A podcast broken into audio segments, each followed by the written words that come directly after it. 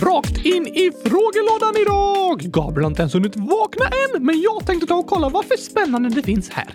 Oskar 100 000 år har skrivit “Kan ni ha ett avsnitt när Oskar älskar chokladglass och att spela fotboll och älskar talet 2?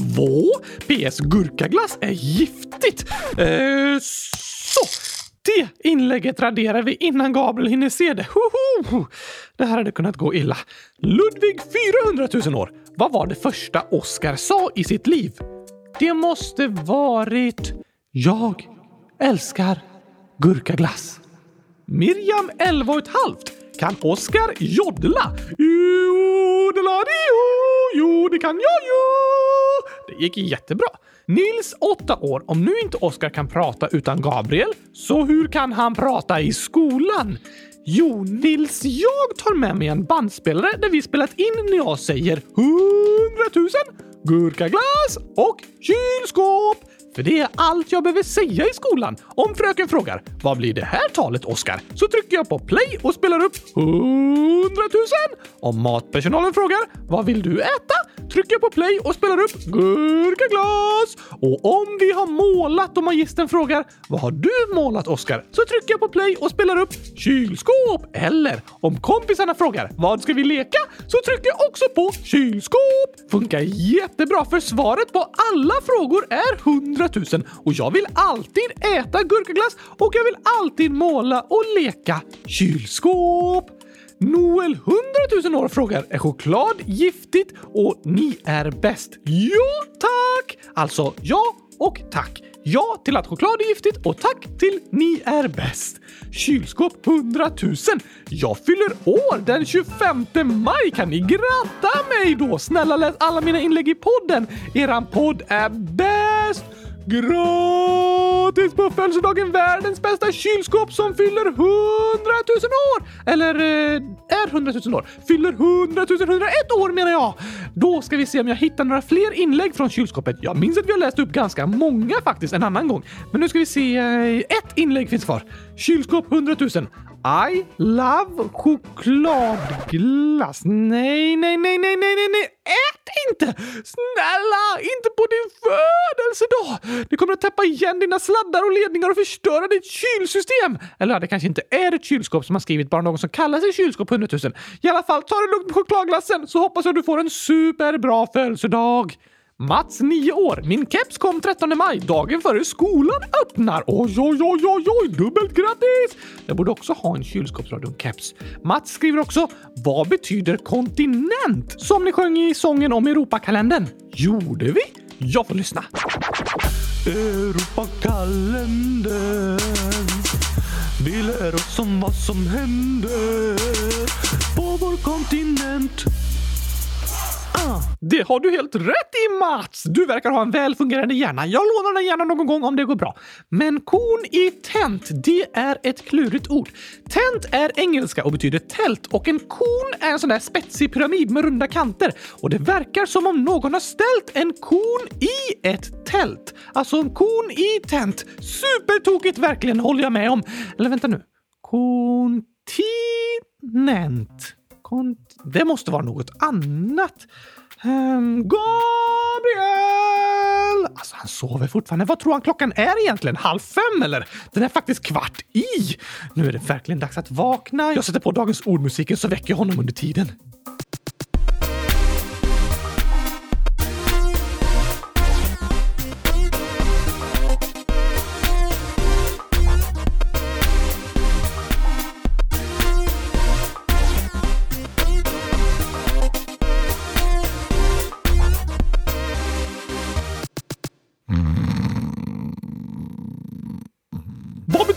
Kontinent? Va? God morgon på dig också. God morgon hit och god morgon dit! Vi har viktiga saker att prata om idag! Vad betyder kontinent? Oskar, klockan är kvart i fem. Ja, men jag frågade inte vad klockan är. Jag frågar vad kontinent betyder. Ja, men jag menar... Okej. Okay. Kontinent. Ja, tack! Ja, det är typ samma sak som en världsdel. En del av världen med massa länder i. Just det, som Afrika, Nordamerika, Asien, Oceanien. Precis. Och ofta används ordet kontinent som synonym till världsdel. Alltså två ord som betyder samma sak. Japp. Men om man ska se det rent geografiskt så är inte kontinent samma sak som en världsdel, utan en kontinent är en stor sammanhängande landmassa. Alltså det som hänger ihop utan att det är uppdelat med ett hav emellan sig. Precis. Om du kollar på en världskarta ser du att Afrika hänger tydligt ihop som en kontinent och det finns vatten runt hela kontinenten så det syns vart Afrikas kanter är, förutom uppe till höger. Just det. Uppe vid Egypten där sitter Afrika ihop väldigt smalt med Asien. Det är Egypten som gränsar till Israel. Men Afrikas form är ändå ganska tydlig. Det är en kontinent omgiven av vatten. Ja tack! Men mellan Europa och Asien, där är det inte en tydlig gräns. Inget hav emellan. Nej, precis. Därför är det lite klurigare att avgöra vart gränsen går mellan Europa och Asien. Och till exempel Turkiet och Ryssland, de ligger både i Europa och Asien. Delarna längst västerut är i Europa och de österut är i Asien. Oj då!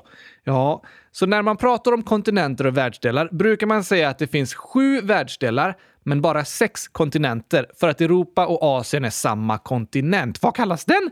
Eurasien. Men det beror på lite hur man räknar, för vissa tycker att även Sydamerika och Nordamerika sitter ihop och bildar en kontinent, Amerika, och de sitter ju ihop även om det är en smal gräns, som Afrika och Asien. Just det. Och eftersom Asien och Afrika sitter ihop med lite land är det vissa som vill klumpa ihop alla tre världsdelarna till en kontinent kallad Eurasien Afrika. Då finns det bara fyra kontinenter. Ja, det blir det fyra kvar. Antarktis, Oceanien, Amerika och Eurasien Afrika. Men det vanligaste är att säga att det finns sju världsdelar. Europa, Asien, Afrika, Oceanien, Nordamerika, Sydamerika, Antarktis. Men sex kontinenter. Eurasien, Afrika, Oceanien, Nordamerika, Sydamerika och Antarktis. Precis. Och med podden har vi varit mest i Europa. Ja, det är ju där vi bor. Men nu har vi även varit i länder i Oceanien och Sydamerika, Australien och Brasilien. Så jag tänker, ska vi åka till en ny världsdel idag då? Det beror på vad lyssnarna har röstat på.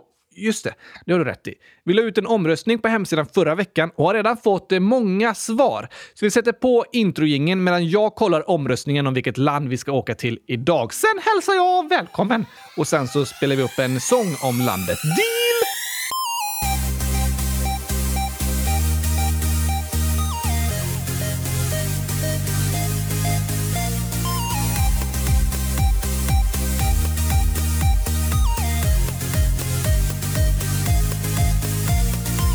Äntligen måndag! Och äntligen avsnitt 100 109! Och äntligen ett nytt land i förhoppningsvis en ny världsdel. Blev det det, Gabriel? Det blev det faktiskt. Vi har en klar etta i omröstningen som 60% av alla som röstat vill att vi ska prata om. Man kan ju rösta på flera länder, men det här landet har fått flest röster. Spännande! Här har du texten till sången, Oskar. Oh, tack! Är ni med? Vi åker till en halvö som är delad i två. Översta landet har en flagga som är röd, vit och blå. En diktatur med evig president. Inga öppna val. Kim, han har makten jämt. 26 miljoner invånare som ej får resa ut. Om de försöker kan de få veta hut. Utan fria medier och med massa censur kontrolleras folket i en diktatur. Propagandan flödar, ingen vet vad som är sant. Stämmer det att Kim är gudomligt briljant? Ett land där du inte får välja frisyr. Människor flyr från tortyr, ja vi mot Nordkorea styr.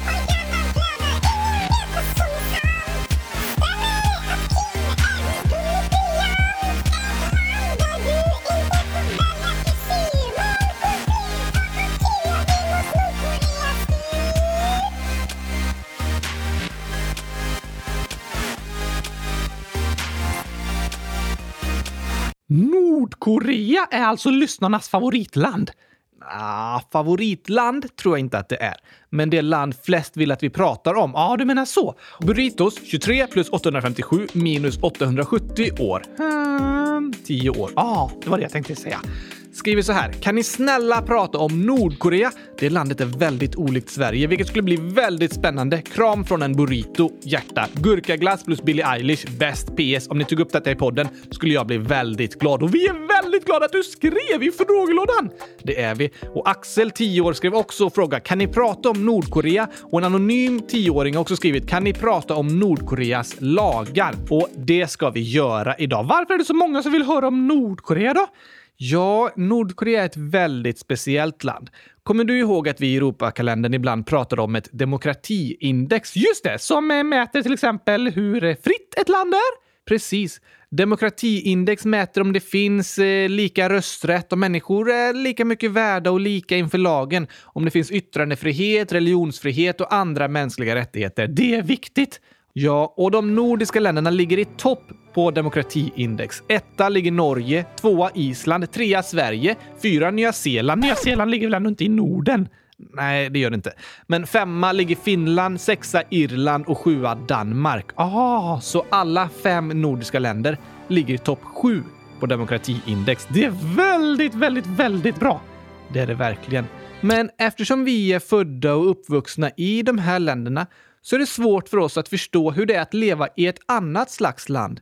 I Norden, här behöver vi aldrig akta oss för vad vi säger. Man ska inte retas och mobbas bara för att man bor i ett fritt land. Nej, det är sant. Man ska fortfarande tänka på vad man säger. Men du får till exempel säga “Jag tycker att svenska regeringen är dålig som inte infört gurkaglass i alla skolmatsalar”. Det är sant, det tycker jag! ja, i Sverige får vi kritisera regeringen och de som bestämmer. Är det bra att kunna kritisera? Ja, det är bra. För regeringen och politikerna, de jobbar för folket.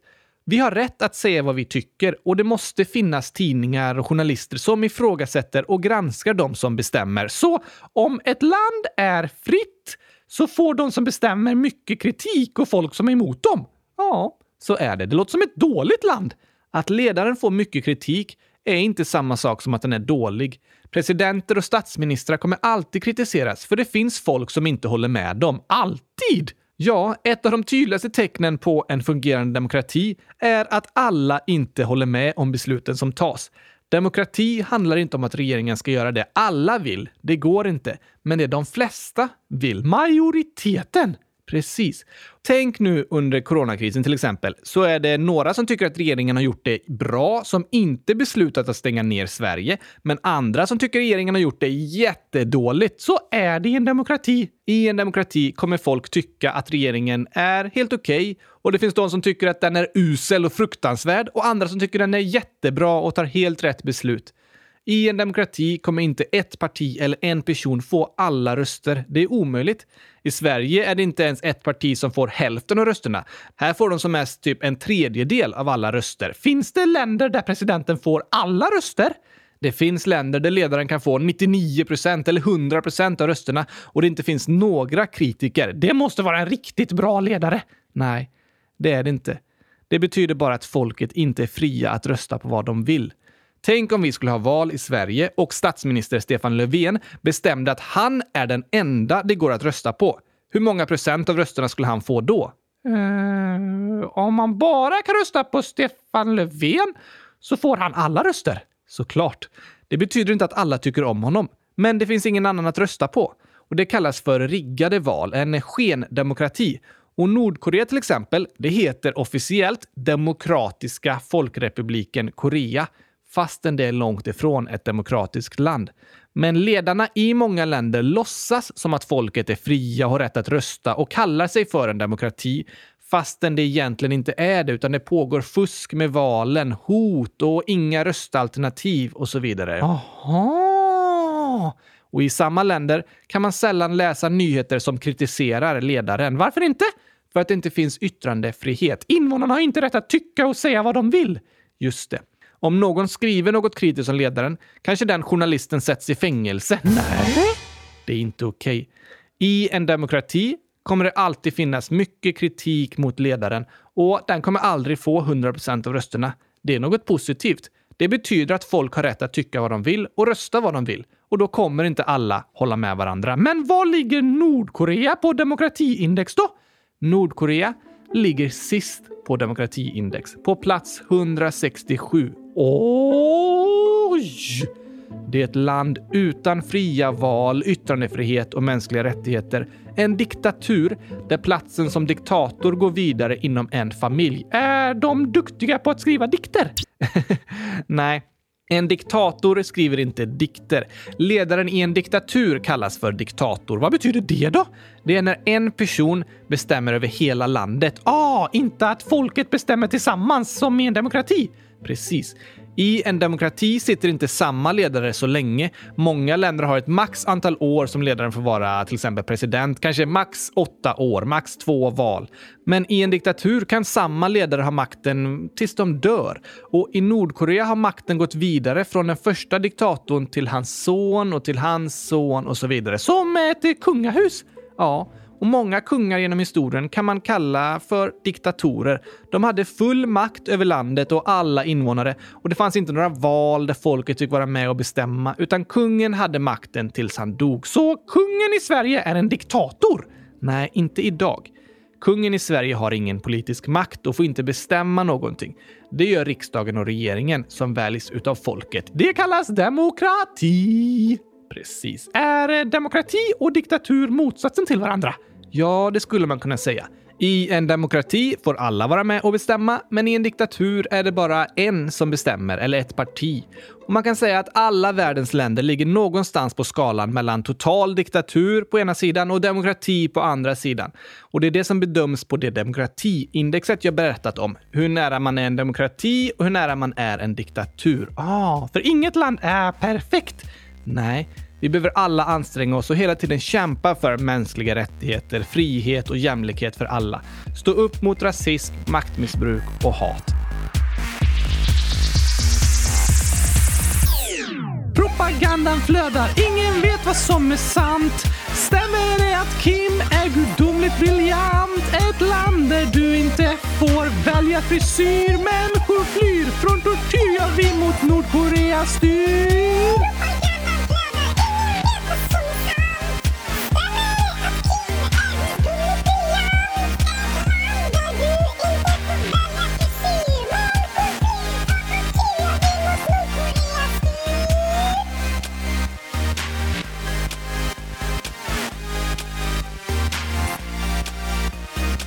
Men ska vi ta tio snabba om Nordkorea, Oscar? Eller kanske tolv långsamma? Ehm, 12 snabba. Vi gör ett försök. Ja, eh, vi får se hur det går. Språk? Koreanska. Talas det bara i Nordkorea? Nej, i Sydkorea också. Så Nordkorea och Sydkorea hänger ihop fast som olika länder? Ja, de har en gemensam historia och har mycket gemensamt. I slutet av andra världskriget så blev koreanska halvön fritt från japanskt styre och då delades området upp i två olika delar. Den norra delen kontrollerades av Sovjetunionen och den södra av USA. Nord och Sydkorea? Precis. Och samma sak skedde i andra delar av världen, till exempel i Tyskland, där Sovjetunionen och kommunismen styrde ena delen och den andra delen fick hjälp av USA för att bli självständiga. I Tyskland var det en mur rakt genom huvudstaden Berlin. Helt sant. Berlinmuren och den delade upp staden i öst och väst. Men idag är Tyskland ett enat land. Man kan säga att i Nord och Sydkorea, där finns samma uppdelning fortfarande kvar. Sydkorea är ett fritt land, men Nordkorea är fortfarande en stängd kommunistisk diktatur. Så det har funnits många länder genom historien som varit likadana som Nordkorea är idag? Ja, så kan man säga. Men med tiden har diktatorerna i de länderna fallit och länderna öppnats upp, som Sovjetunionens fall för 30 år sedan. Men Nordkorea är ett av få länder som fortfarande idag är en extremt stängd diktatur med mycket censur och utan frihet för invånarna. Hur många bor det i Nordkorea? Nästan 26 miljoner människor. Hur stort är det? 120 000 kvadratkilometer. Hur många bor det per kvadratkilometer då? 217 invånare per kvadratkilometer. Är det mycket? Mitt emellan typ. Ganska trångbott, men det finns många länder där det är ännu fler invånare per kvadratkilometer. Statsskick?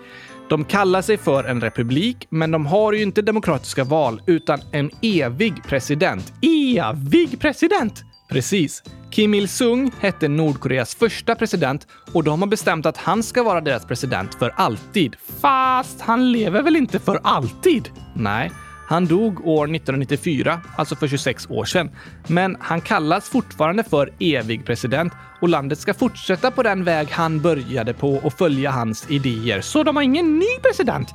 Nej, Kim Il-Sung är evig president, men hans barnbarn Kim Jong-Un är ordförande i nationella försvarskommissionen och det är idag den högste ledaren för Nordkorea. Deras diktator. Det är det många som kallar honom. Ja, vad har de för valuta i Nordkorea? Den heter nordkoreansk won, men det är en lite speciell valuta för landet är på många sätt stängt även ekonomiskt. Hur menar du? Jo, Nordkoreas gränser är stängda och de som bor där får inte resa ut även om de vill. På samma sätt är landet väldigt stängt när det gäller nyheter, information och ekonomi. Så valutan, alltså pengarna, nordkoreansk won, de används bara inne i Nordkorea av de som bor där. Utländska besökare, de betalar med en annan valuta. Så Nordkorea är stängt på många olika sätt? Så är det verkligen. Hur ser deras flagga ut då? Den är lite krånglig att förklara, men den är röd med en vit cirkel och med en röd stjärna i sig. Och så har den en tjock blå och en smal vit linje både längst upp och längst ner. Eh, okej. Okay. Linjer med blå, vit, röd, vit, blå och en stjärna. Precis, det var kanske bättre förklarat. Vad symboliserar den? Stjärnan står för kommunismen och det är samma slags stjärna som Kina har på sin flagga. Aha, är Kina och Nordkorea bra vänner? Ja, från början var det ju Sovjetunionen som stödde Nordkorea, men med tiden har Kina till största del tagit över det stödet. Kina är också en diktatur som styrs av det kommunistiska partiet, men Kina är på många sätt mer öppet än Nordkorea. Okej, okay, vad heter Nordkoreas huvudstad? Pyongyang är det största staden. Ja, där bor cirka 3 miljoner invånare och den är nästan fem gånger större än den näst största staden. Är det fint där? Ja, de flesta som besöker Nordkorea är imponerade av huvudstaden Pyongyang. Där syns inte landets problem så mycket. Alla har jobb och någonstans att bo och det finns inte mycket fattigdom. Men på landsbygden, alltså utanför städerna, där är väldigt många undernärda. De får inte tillräckligt med mat. Just det.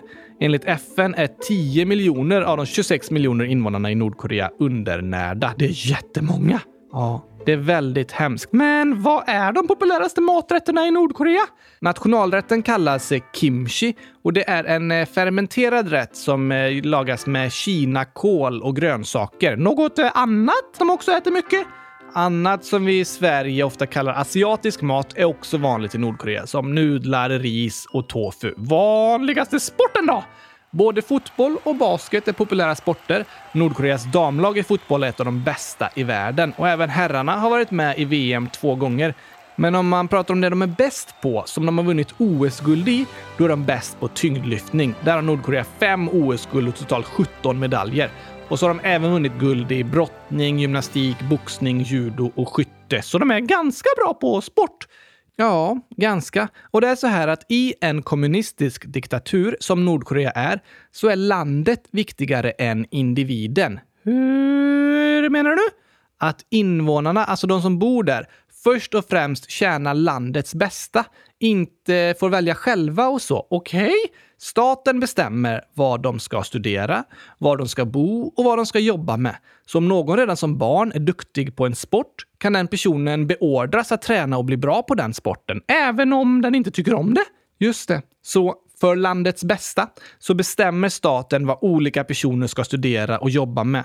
Och för många handlar det om att gå med i militären. Men det låter hemskt att inte få välja själv vad man vill jobba med.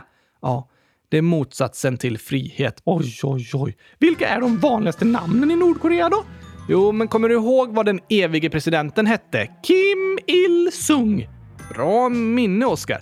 Och hans son som tog över makten, han hette Kim Jong-Il och hans son som nu är diktator i landet heter Kim Jong-Un. Det känns som Kim är ett eh, ganska vanligt namn.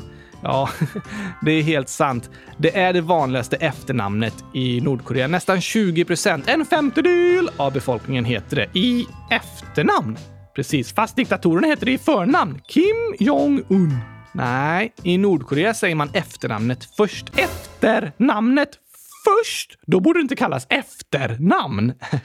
Nej, och jag tror inte det kallas efternamn i Nordkorea. Men på svenska säger vi så. Men det är ju liksom familjenamnet. Ja, det är sant. Och det sägs först och sen säger man det personliga namnet. Därför heter alla diktatorerna Kim för det är deras familjenamn. Precis. Kim är efternamnet. Jong-Un och Il-Sung, det är förnamn. Jag fattar!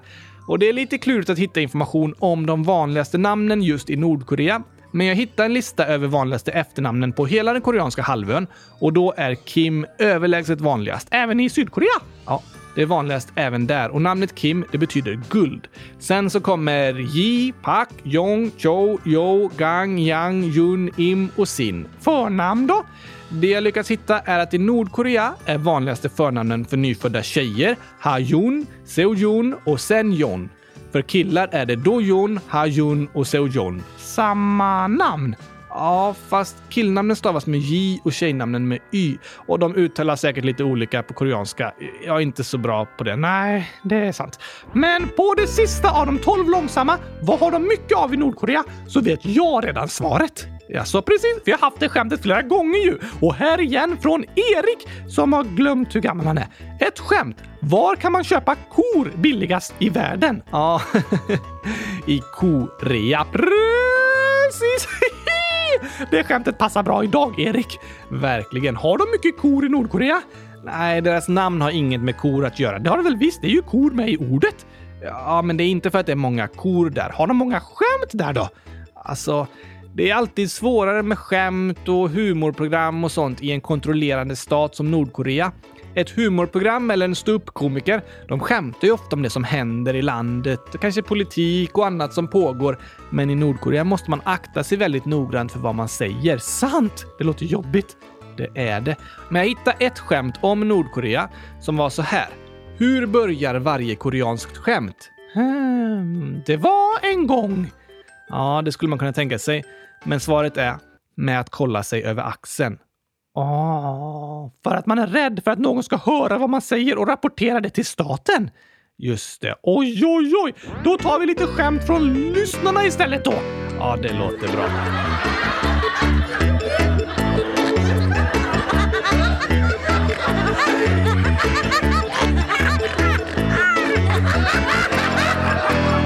John Lagergren slash längdskidan 2.0, 10 år, skriver två skämt. För det första, vilken glass är roligast att äta? Gurkaglass, för den är godast, så det är roligast att äta. Nej, det var inte rätt svar. Säkert? Eller, eller det skulle kunna vara gurkaglass. Vad menar du? Är det gurkaglass eller inte gurkaglass? Rätt svar är kulglass. för den är kul! Just det, men det kan vara kulor av gurkaglass. Då blir det extra kul, för då är det kul och gott. Precis. Andra skämtet från John. Var har poliserna i Göteborg sin årliga sommarfest? Mm, var har de i Göteborg? De kanske har fest på Liseberg? Ja, det var rätt. Åh, oh, um, det var kul. Ja, om du säger det snabbt, skriver John, så låter det som på Liseberg. På Liseberg, på Liseberg, på Liseberg! det fattar jag! Oj, det var roligt. Det var riktigt Göteborgsskämt för poliserna i Göteborg som firar på Liseberg. Ja, John skriver PS. Kollar du på Bäst i test? Om du gör det, visst är det roligt. Om du inte gör det, har du missat något väldigt roligt. Då har jag missat något väldigt roligt, för jag har bara knappat i ögon. Precis, och Bäst i test går inte att kolla på i Spanien. Jag kan se om det går att mixa lite med det och försöka kolla på det. Jag har inte gjort det faktiskt. Linn 100 000 fast egentligen 10. Varför är blåbären i maj så barnsliga? För att de... Jag vet inte. För de är omogna. Oh, blåbären är ju inte mogna i maj. Nej, Axel 10 år. Vilket djur kan hoppa högre än Eiffeltornet? Det måste vara en känguru som kan hoppa jättehögt. Nej, alla. Alla djur? Ja, för Eiffeltornet kan inte hoppa. Jag trodde de menade över Eiffeltornet. Ja, men Eiffeltornet kan ju inte hoppa, så alla djur kan hoppa högre. Men kan alla djur hoppa? Det är en bra fråga. Men alla djur som kan hoppa kan hoppa högre än Eiffeltornet, för Eiffeltornet kan inte hoppa. Det är sant! PS. Jag älskar eran podd, skriver Axel. Det var snällt sagt! Sigrid, 10 år. Vad är det som kan se allting, förutom sig själv? Se allting med Harry Potter under osynlighetsmanteln. Han kan väl se sig själv under osynlighetsmanteln? Det har du rätt i. Är det någon annan osynlig person som kan se alla andra men inte syns själv? Nej, ögonen. Ah, såklart. Ögonen kan inte se sig själva om det inte är en spegel. Då kan man se sina egna ögon, men ögonen ser ju allt utåt men inte sig själva. Klurifaxigt! Verkligen.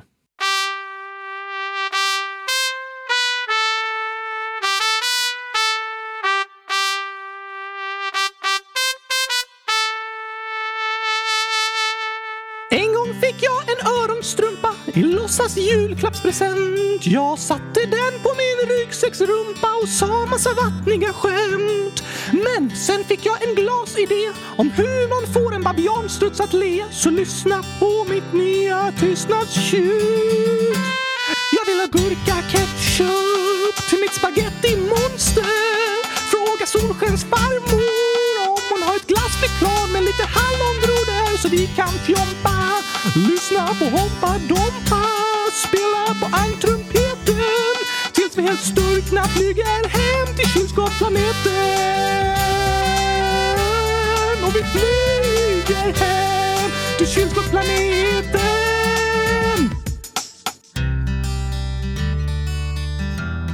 Ska du inte börja sjunga, Oscar? Nu?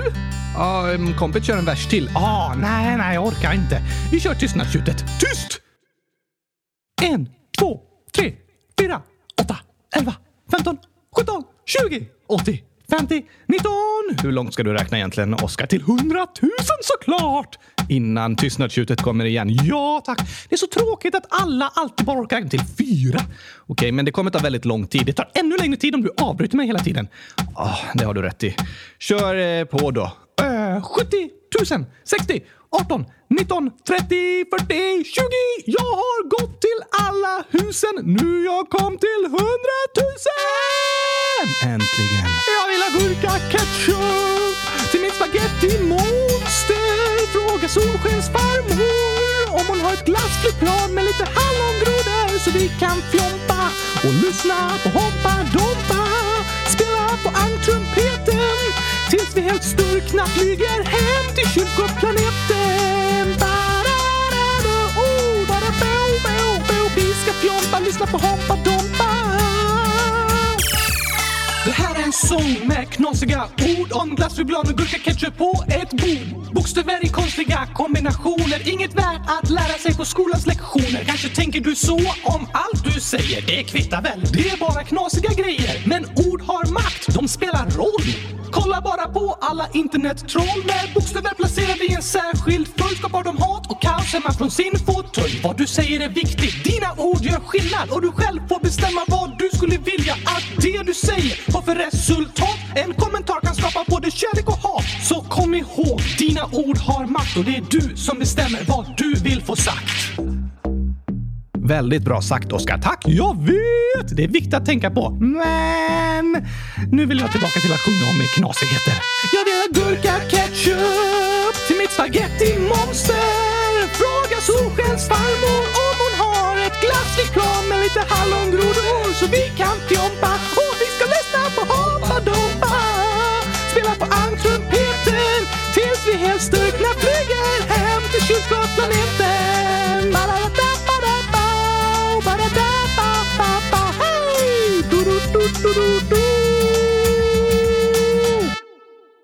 Skulle den bara sluta så? Nej, det var lite tråkigt slut. Vi- kör så här istället. Jag vill ha gurka ketchup! Alltså Oscar, ibland när man berättar om händelser och regler i Nordkorea kan det nästan låta så galet att man börjar skratta åt det. Skratta åt att människor inte är fria. Nej, eh, inte det kanske, men alla diktatorer använder sig av väldigt mycket propaganda. Just det, det har du förklarat. Typ som eh, reklam. Nästan. Eh, reklam för ledaren. Kan det vara lögner? Ja, I Nordkorea är det mycket lögner. I Sverige är politisk propaganda inte så ofta rena lögner, men en väldigt vinklad sanning. Kanske bara en liten del av sanningen. Man berättar det som får en själv att se bra ut. Man berättar inte allt det andra. Okej!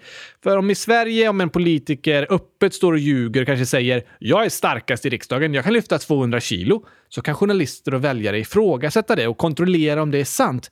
Men i Nordkorea så sprider diktatorn massa lögner och överdrivna berättelser hela tiden. Fast det är nästan omöjligt för folket att kontrollera och veta säkert om det är sant. Varför det? Det finns inga tidningar och journalister som får ifrågasätta diktatorn. Det finns inte fritt internet. Sidor som Facebook, Instagram, Youtube och Twitter, de är nedstängda i Nordkorea. Oj då! På tv och radio får man bara lyssna på statens egna kanaler som såklart inte säger något dåligt om staten. Precis. Vad händer om man kollar på tv-program från ett annat land? Det är det väldigt hårda straff på. Så befolkningen i Nordkorea känner inte till mycket om vad som sker utanför landet eller hur resten av världen ser på Nordkorea. Är det därför de inte gör revolution och motstånd? Ja, det är nog en av anledningarna. En del i Nordkorea tycker om ledaren och tror på det som sägs. Andra kanske inte tror på det, men de vågar inte säga emot. Om man gör motstånd, då kan man bli skickad till arbetsläger eller mördas och hela ens familj också. Nej. Jo. Organisationen Amnesty, som jobbar med att kontrollera mänskliga rättigheter, de säger att cirka 200 000 nordkoreaner sitter i fängelse eller olika fångläger för att de kritiserat regeringen. Det är superhemskt! Det är väldigt hemskt. Och de flesta har skickats dit utan någon rättegång, som vi pratade om förra veckan. Just det. Vi pratade förra veckan om det som kan verka som ett ganska krångligt rättssystem i Sverige med många steg innan en person till exempel sätts i fängelse. Men det är viktigt! Ja, det är viktigt att sådana system finns som ser till att alla människor är lika inför lagen och behandlas rätt. Jag tycker inte Nordkorea låter som något att skratta åt. Nej, eller hur? Men det jag menade är historier och propaganda om diktatorn som berättas för invånarna, som vi utanför Nordkorea tycker låter så sjuka att det är skrattretande. Men inne i Nordkorea, då vet jag inte hur många de är som skrattar. Vad då för historier? Och till exempel så rapporterade statlig media om Kim Jong-Ils första golfrunda. Han hade aldrig prövat tidigare, men tog upp en klubba och började spela. Och på sin första 18-hålsrunda någonsin slog han världsrekord med resultatet 38 under par. Han satte hela 11 hole-in-ones. 11 hole-in-ones på 18 hål! Ja, det låter otroligt. Ja, men statlig media i Nordkorea påstår att det är helt sant. Finns det på film? Nej, tyvärr inte. Men alla Kim Jong-Ils 17 livvakter som var med på golfrundan har svurit på att det var sant. Är det det? Nej, såklart inte. Men sådana historier sprids om ledarna i Nordkorea som porträtteras som att de är gudar på jorden. En gåva till folket i Nordkorea. Ah! Folket fick även höra om hur Kim Jong-Il var en känd stilikon över hela jorden och att han var den populäraste ledaren av alla. Alla länder firar hans födelsedag. Inte i Sverige! Nej, det är inga andra länder som gör det. Men det är vad statens media berättar för invånarna i Nordkorea. Okej! Okay. De påstår till exempel att han uppfann hamburgaren. Va? Och i biografierna, alltså böckerna om Kim Jong-Il, står det att han aldrig behövde gå på toaletten. Som jag! Just det. Det finns bara ett fåtal frisyrer som man får ha i Nordkorea. Ingen kille får ha längre hår än diktatorn. Det låter så galet att man nästan börjar skratta. Men det är svårt att skratta. Det är svårt att skratta åt det. Även om vi tycker det låter helt galet. Vad ska man göra då? Ja, vad kan vi göra när vi hör om allt galet och hemskt ifrån Nordkorea? Säga ifrån? De flesta länder säger ifrån och vill inte samarbeta eller hjälpa Nordkoreas regering. Men jag tänker så här också att för hundratals år sedan så var många länder i världen ungefär som Nordkorea idag, med diktatorer, ofta i form av kungar, och ett förtryck av folket utan mänskliga rättigheter. Men det har blivit bättre. Det har det. Det har genom historien skett mängder av revolutioner där folket sagt ifrån och kungar och diktatorer har störtats. Under hundratals år så har demokratiseringen av världen hela tiden gått framåt. Mer fria länder med mer mänskliga rättigheter. Precis. Men Nordkorea är för många en eh, inblick i hur det var förr i tiden och en påminnelse om vad det är vi kämpar för. Hur menar du nu? Om vi i ett demokratiskt land börjar dela upp människor i olika grupper och begränsa de mänskliga rättigheterna så kan det väldigt snabbt bli väldigt illa. Om för mycket makt ges till några få personer eller bara till människor i en del av samhället så kan de som är annorlunda och inte passar in bli förtryckta och väldigt utsatta. Och du kommer ihåg att demokrati och diktatur det är motsatser till varandra. I en diktatur är det bara en som bestämmer. I en demokrati ska alla vara med och bestämma. Precis. Så en diktatur, den försvaras av en person vid makten. Men en demokrati försvaras inte bara av en person, utan den måste försvaras av oss alla. Så det är inte statsminister Stefan Löfvens ansvar att Sverige ska vara en bra demokrati? Nej, inte bara hans ansvar. Han har mycket makt. Men var och en har vi ett ansvar att stå upp för mänskliga rättigheter. Att inte behandla människor olika beroende på hur mycket pengar de har, vilken hudfärg de har, vilken gud de tror på eller var de bor. Att låta människor vara fria att välja intressen, jobb, klädstil, religion och kärlek. Att acceptera människor som inte tycker likadant som du gör. Försöka lyssna på varandra och diskutera utan att börja hata varandra och vara arga. När alla får säga vad de tycker kommer vi inte hålla med varandra hela tiden. Men vi måste ändå respektera varandra. Det kan vi var och en träna på. Ja, det är hemskt att prata om Nordkorea och hur folket har det där. Men det är en påminnelse för oss alla om hur viktigt det är att vi försvarar frihet och mänskliga rättigheter. Att kämpa för alla människors lika värde och stå upp emot fördomar. Och ta loss benet och sätta ner foten mot eh, hat, mobbning och utsatthet. Just det. Det går utan att eh, man behöver ta loss benet. Inte för mig. Sant. Men ja, sätt ner foten mot hat och utsatthet och säg ifrån när personer behandlas dåligt. Det är en reflektion som vi kan ta med oss från dagens avsnitt om Nordkorea.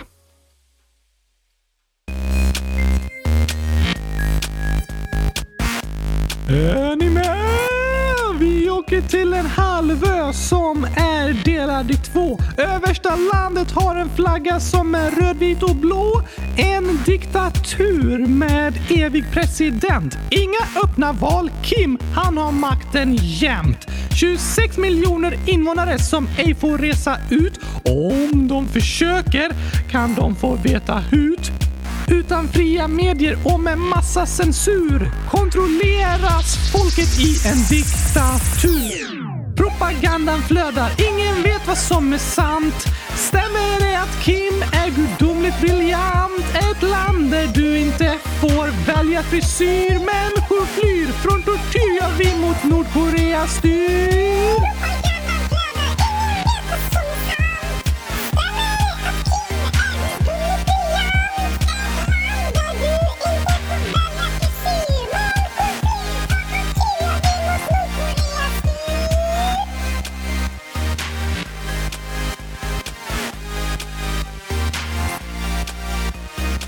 Det är spännande att åka till olika länder. Det tycker jag också. Och förhoppningsvis även lyssnarna. Det är ju många som vill att vi ska prata om länder, så jag hoppas det. Eller hur? Men på tal om världsdelar, vem har snackat om världsdelar? Vi gjorde det i början av avsnittet. Jaha, minns inte jag. Jag förklarade ordet kontinent. Vad betyder det? Du får lyssna på avsnittet, Oscar. Okej! Okay. Men på tal om världsdelar och länder så la vi ju som 100-årsjubileum ut, inte 100 år, eh, 100 avsnittsjubileum menar jag, la vi ut nya spel på hemsidan, bland annat Bildkluringen, där ni så snabbt som möjligt ska försöka lista ut vilken världsdel som visas på bilden. Det är klurifaxigt! Och även en bildkluring med flaggor. De kan ni spela om ni vill öva mer på geografi. Gör det! De finns på kylskåpsradion.se och så kan ni lyssna på hela vår Europakalender. Såklart, där reser vi till många länder. Men på torsdag då är det avsnitt 100 110. Det börjar bli många ettor nu, Gabriel. Ettor 1, 0, 0, 1, 1, 0.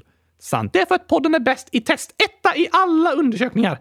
Har vi kommit etta i någon undersökning? Ja, Sifo ringde till alla kylskåp i hela Sverige och frågade vilken som är deras favoritpodd. Och Kylskåpsradion vann! Det tror jag inte på. Nej, det var visst lite propaganda för podden, men jag tror det skulle vara sant. Ja, det är väl ganska troligt ändå att kylskåpen gillar kylskåpsradion. Precis! Men eftersom det är avsnitt 100 110 på torsdag så kommer det bli ett jätteroligt avsnitt! Förhoppningsvis. Men 100 110 kan delas i fem, okej? Okay? Så lyssnarna ska sitta fem och fem och lyssna. Nej, alla måste äta fem gurkor medan de lyssnar. Nej, vad är det då? Vart femte avsnitt har vi frågeavsnitt. Just det! Med 100 110 frågor. 110 frågor blir det på torsdag. Har vi så många? Såklart, vi har hundratals frågor på lager. Men om du som lyssnar undrar något kan du gå in på kylskåpsradion.se, vår hemsida, och trycka på frågelådan och skriva din fråga eller hälsning. Där kanske frågor om Nordkorea. Kanske det, ja. Och ett tag till ligger även en omröstning ute där du kan rösta på vilka länder du tycker att vi ska prata om. Gå gärna in och rösta där så tar vi det landet som är på första plats i nästa avsnitt. I nästa? Då ska vi ha frågeavsnitt! Eh, jag menar i nästa avsnitt där vi pratar om ett land. Aha, men du Gabriel, Åland är inte med på listan. Nej, det är sant. Men Åland har vi redan bestämt att vi ska prata om. Oj, oj, oj, oj, nu måste vi göra många avsnitt! Vi kommer fortsätta, oroa dig inte. Men nu är det slut för idag. Du sa precis att vi kommer fortsätta. Med andra avsnitt, ja, inte dagens. Åh, nej! Ja, visst är det ledsamt. Men på torsdag blir det frågeavsnitt. Då hörs vi igen. Jag längtar redan! Ha en fin vecka alla älskade lyssnare. Tack och hej! Gurkapastej! Hej då!